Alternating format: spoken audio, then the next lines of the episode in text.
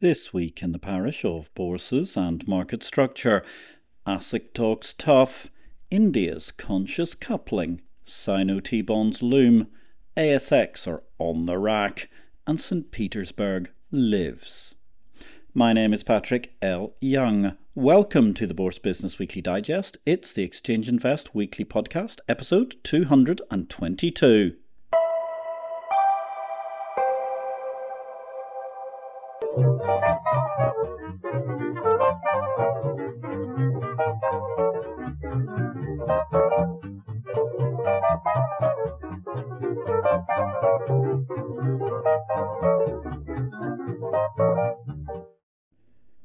Good day, ladies and gentlemen. This is a very brief reduction of highlights amongst the key headlines from the week in market structure.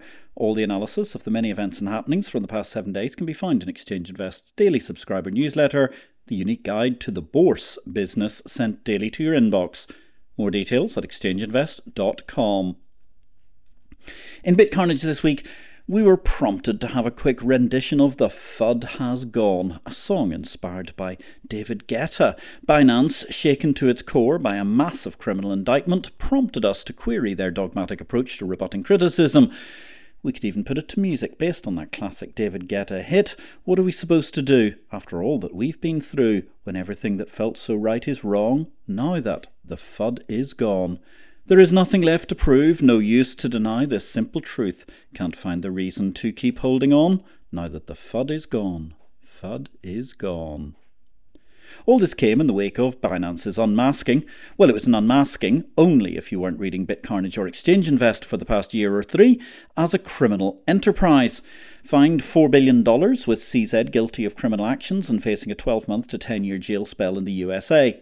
Not in the S B F territory, in terms of sentence length, despite de facto enabling the funding of terrorism, but still pretty grim as a life outlook. There was a perfect summary from Mike Burgersberg, aka our previous I P O vid guest. That was episode number one hundred, examining dirty bubbles. James Block, who highlighted the key lines in the agreement between C Z and the U S Department of Justice. As he headlined it on X Twitter, Binance just became the biggest rat in history. C Z sold you all out. Cheers. Where does that leave C Z? I would suggest exposed. No one wants to see another human suffer, but I suspect the former four-fudder-in-chief is now looking at a somewhat exposed existence, whether he returns to his native Canada, stays in Dubai, or goes back to Singapore, where he was often seen a year or so ago. It is probably stuff for Netflix box binging to come, but I'm fascinated at what stage the song-fad of the great four-fud culture finally fell apart. I imagine the federal investigator had a colleague wheel a hanger rail of orange jumpsuits into the C Z line of viewpoint and pondered aloud which size might be the Canadian citizen's best fit. Certainly it's a massive come-down for a C E O founder who played fast and loose with pretty much every aspect of the law, including his epic days where even the then Maltese Prime Minister pushed for Binance being regulated. It is indeed all a far cry from the heady nonsense of this year until recently on the Binance social media, exemplified by, for example, first of all, C Z's infamous "Everything will be framed by F U D" tweet. "We'll try to keep twenty twenty-three simple," he said on X. "Spent more time on less things. Do's and don'ts. One, education. Two, compliance. Three, product and service." How ironic, at least two out of those three seem now. Four, ignore F U D, fake news, attacks, et cetera. "In the future, we'd appreciate if you could link to this post when I tweet." Four, the ongoing "we are net expanding headcount" canard, which was of course met by volleys of four-fud from the Binance cultists, leads to point three, indeed a simply unending stream of Binance optimism, which has now proven rather fallacious, and hopefully no four-fud seeking to repudiate the reality of Binance's year being a fall from grace of spectacular proportions, albeit for those who are naive enough to see grace in the Binance setup in the first place. If you enjoyed this excerpt, you may be interested to know that you can read BitCarnage every day in Exchange Invest. Alternatively, if you want to follow BitCarnage, the daily update on happenings in the world of crypto and digital assets, you can find BitCarnage as a standalone on Substack. Out there in the world of legacy exchanges, the mainstream markets, well, it's not as popular a soap opera as Neighbours once was, but the A S X management debacle of incapacity to upgrade tech certainly is a telenovela without the glamour. ASIC and the R B A continue to seek to prove they have finally got the point of enforcing competence on Australia's woeful market structure monopolist.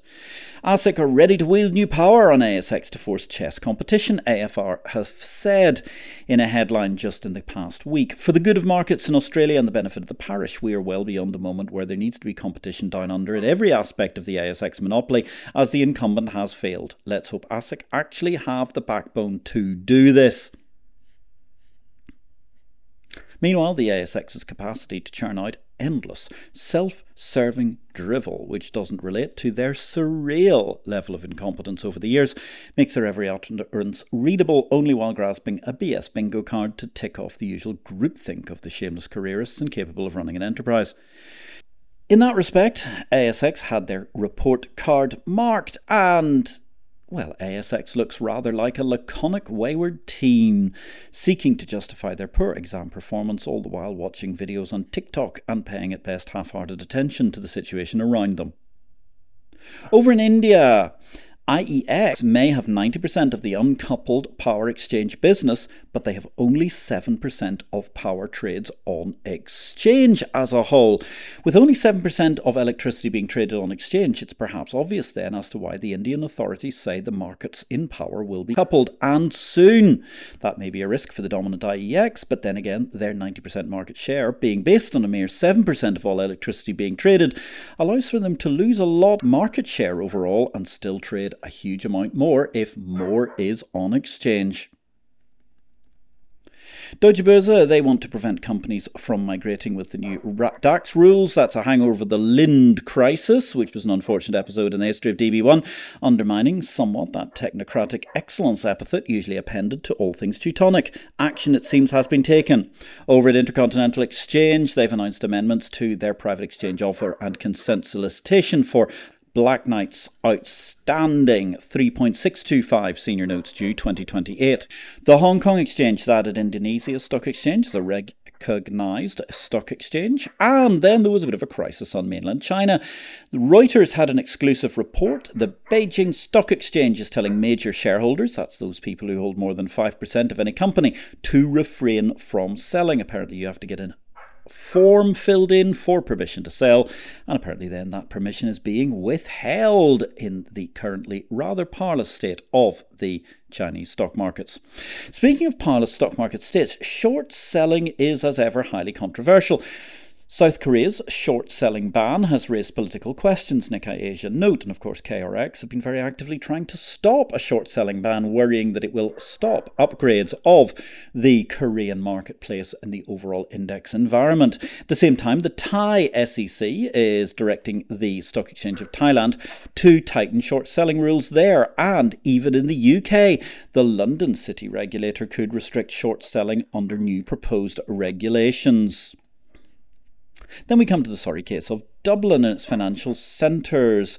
According to the Business Post, the government declined to include the Irish Stock Exchange, Euronext Dublin, in financial services strategy documents. According to their quote, government officials said it was a notion to say the state could create rules to stimulate Ireland's struggling equity markets, and declined a request from the Stock Exchange for inclusion in a major strategy on financial services. Alas, the idiocracy which masquerades as Ireland government is headed from bad to worse.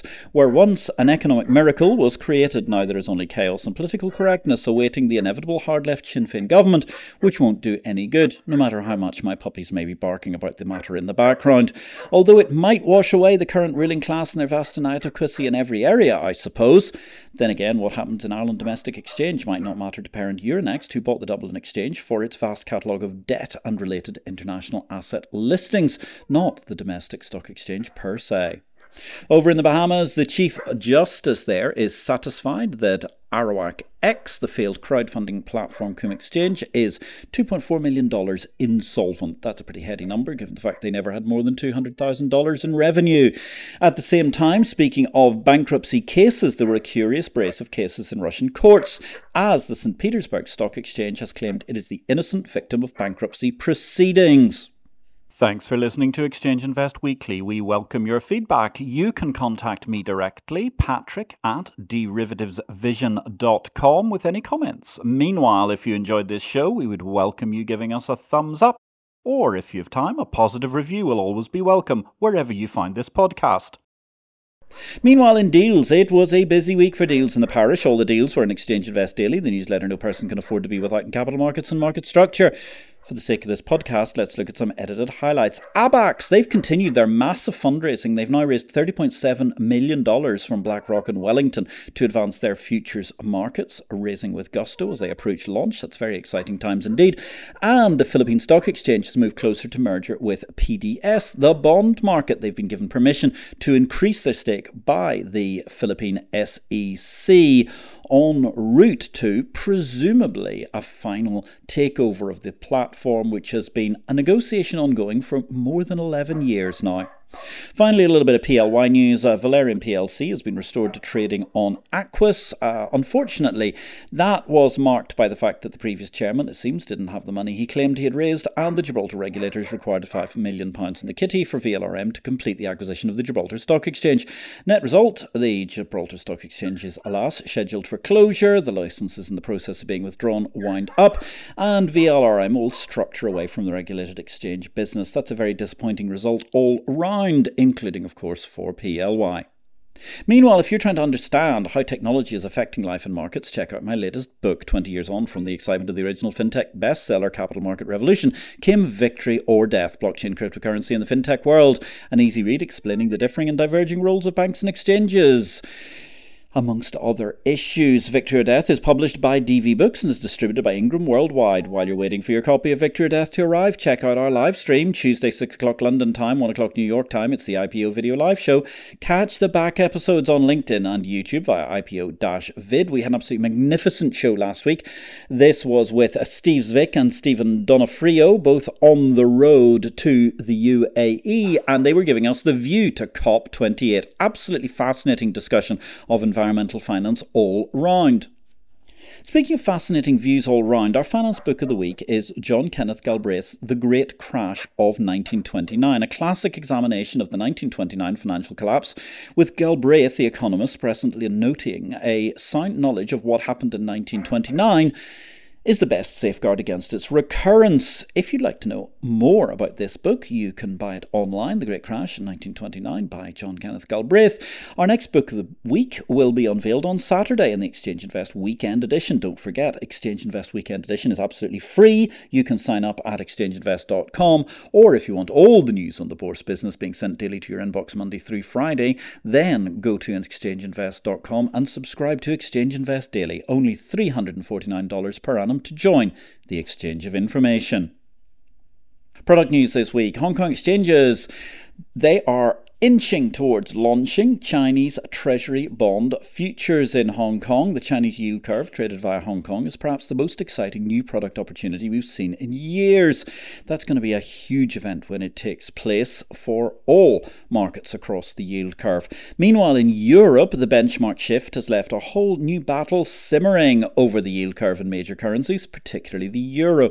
Thus, it's a kind of deja vu threesome this time, one more time, as Eurex seeks to wrench Euro Euribor trading from ICE in London, and the C M E tries to muscle in too. Interesting news from Eurex, ten percent market share, not to be sniffed at, albeit, I think, if my memory serves me correctly, the Eurex Euromark had more than this traded in Germany, while London reigned supreme in Euromarks and then subsequently Euribor. Albeit they did lose the Bund in an epic tale, which of course you can read all about in my very first book of twenty-five years ago, Capital Market Revolution. Other news from the European Union, coffee and cocoa stored in E U warehouses is at risk of destruction under new origin rules. The perils of this invasive E S G, retrospectively applied, could be a mass exodus from E U warehouses with a concomitant major impact on the European Union's position as a port freight centre for anything other than its own highly regulated usage. Tadawul, they have launched options trading with leading Saudi stocks following the launch of M T thirty index futures August thirtieth and ten single stock futures slightly earlier on July the fourth. Now there are four single stock options: Saudi Aramco, Al Rajhi Bank, S T C and SABIC. In technology news this week, the Hong Kong Stock Exchange's digital I P O platform F I N I is alive as listings have dropped to a two-decade low, but I'm sure that's somewhat cyclical, driven by what's going on on the mainland. Meanwhile, Capgemini have collaborated with Euroclear for the successful launch of digital financial market infrastructure. And then we get to the Finnish power error. A fat-fingered Finn fumbled the fuses, leaving some folks with free electricity for an hour or two. Minus five hundred euros per megawatt hour from midnight to two a m of a Friday into a Saturday morning was the order of the day. SEBI, they're saying T plus zero settlement will come by March. T instant is going to be coming a year later. Very exciting news indeed. T N S have established co-location services at Brazil's largest stock exchange, B three. And the carbon software firm M V G X Tech has partnered with Xperi to power interconnected carbon exchange and registry networks, upholding carbon sovereignty. In career paths, congratulations to Parish veteran Robbie MacDonald, who's returned to the sales beat with vendor eClerks, heading up their technology sales in A P A C. Meanwhile, over at the O C C, that's the Office of the Controller of the Currency, well, let's put it this way. Way back when, there were only a few of us proclaiming the notion of financial technology to empower change. I don't recall the O C C being amongst them at that time. Since then, many have been the charlatans who have joined the fintech fray. It would appear the O C C didn't really understand even human nature, let alone the nature of digital, when they employed somebody whose C V was sparse in its reality to truth. And finally this week in Career Paths, R I P to the great Charlie Munger, Warren Buffett's remarkable, redoubtable business partner at Berkshire Hathaway, who has died aged ninety-nine. That means dying aged ninety-nine, at the age of seventy-nine, Charlie Munger witnessed the last flight of the Concorde as it moved into retirement. Indeed, Charlie Munger was already a very mature individual, even when Concorde first flew in the mid nineteen seventies for passengers. If you didn't fly Concorde, you missed out. If you did, well, the legroom wasn't great, but outside of racing cars I have known, nothing accelerated with the same gusto. And indeed, drinking champagne while accelerating in racing cars has been frowned upon throughout my lifetime. No room for canapes either, apart perhaps from in a Metro six or four Group B car anyway. An original market sizing proposition of three hundred fifty aircraft resulted in only one hundred ever being optioned, and most of those options died during the nineteen seventy-three oil crisis. Of twenty aircraft produced, B A and Air France received seven each, and six were built for testing. Braniff, Iran Air and Singapore Airlines also flew Concordes at different times. In the end, the refusal of Airbus to manufacture spares for the aircraft led to its death at a tricky point for commercial aviation following the nine eleven terror attack. Attacks. As John Hutchinson, Concorde captain and author in The World's Greatest Airliner two thousand three, remarks, "The only thing that tells you that you're moving is that occasionally when you're flying over the subsonic aeroplanes, you can see all these seven forty-sevens twenty thousand feet below you almost appearing to go backwards. I mean, you are going eight hundred miles an hour or thereabouts faster than they are. The aeroplane was an absolute delight to fly. It handled beautifully. And remember, we're talking about an aeroplane that was being designed in the late nineteen fifties through mid nineteen sixties. I think it's absolutely amazing. And here we are now in the twenty-first century, and it remains unique."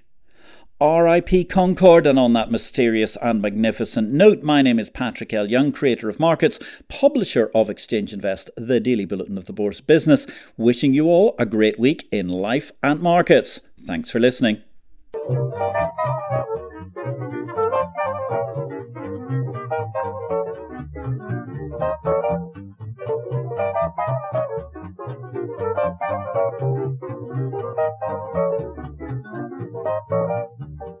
This show relates to the business of bourses. It is not to be construed as investment advice, nor are we making any investment recommendations. Please consult an investment advisor before you make any investments, and for goodness sake, do your due diligence and do not make investments without complying with the regulations in your home state. Exchange Invest cannot be held responsible for any investment decisions made as a result of our program, which is for entertainment purposes only. The material herein is copyright Patrick L. Young at the date of publication, while our music and sound effects are sourced from copyright-free sources.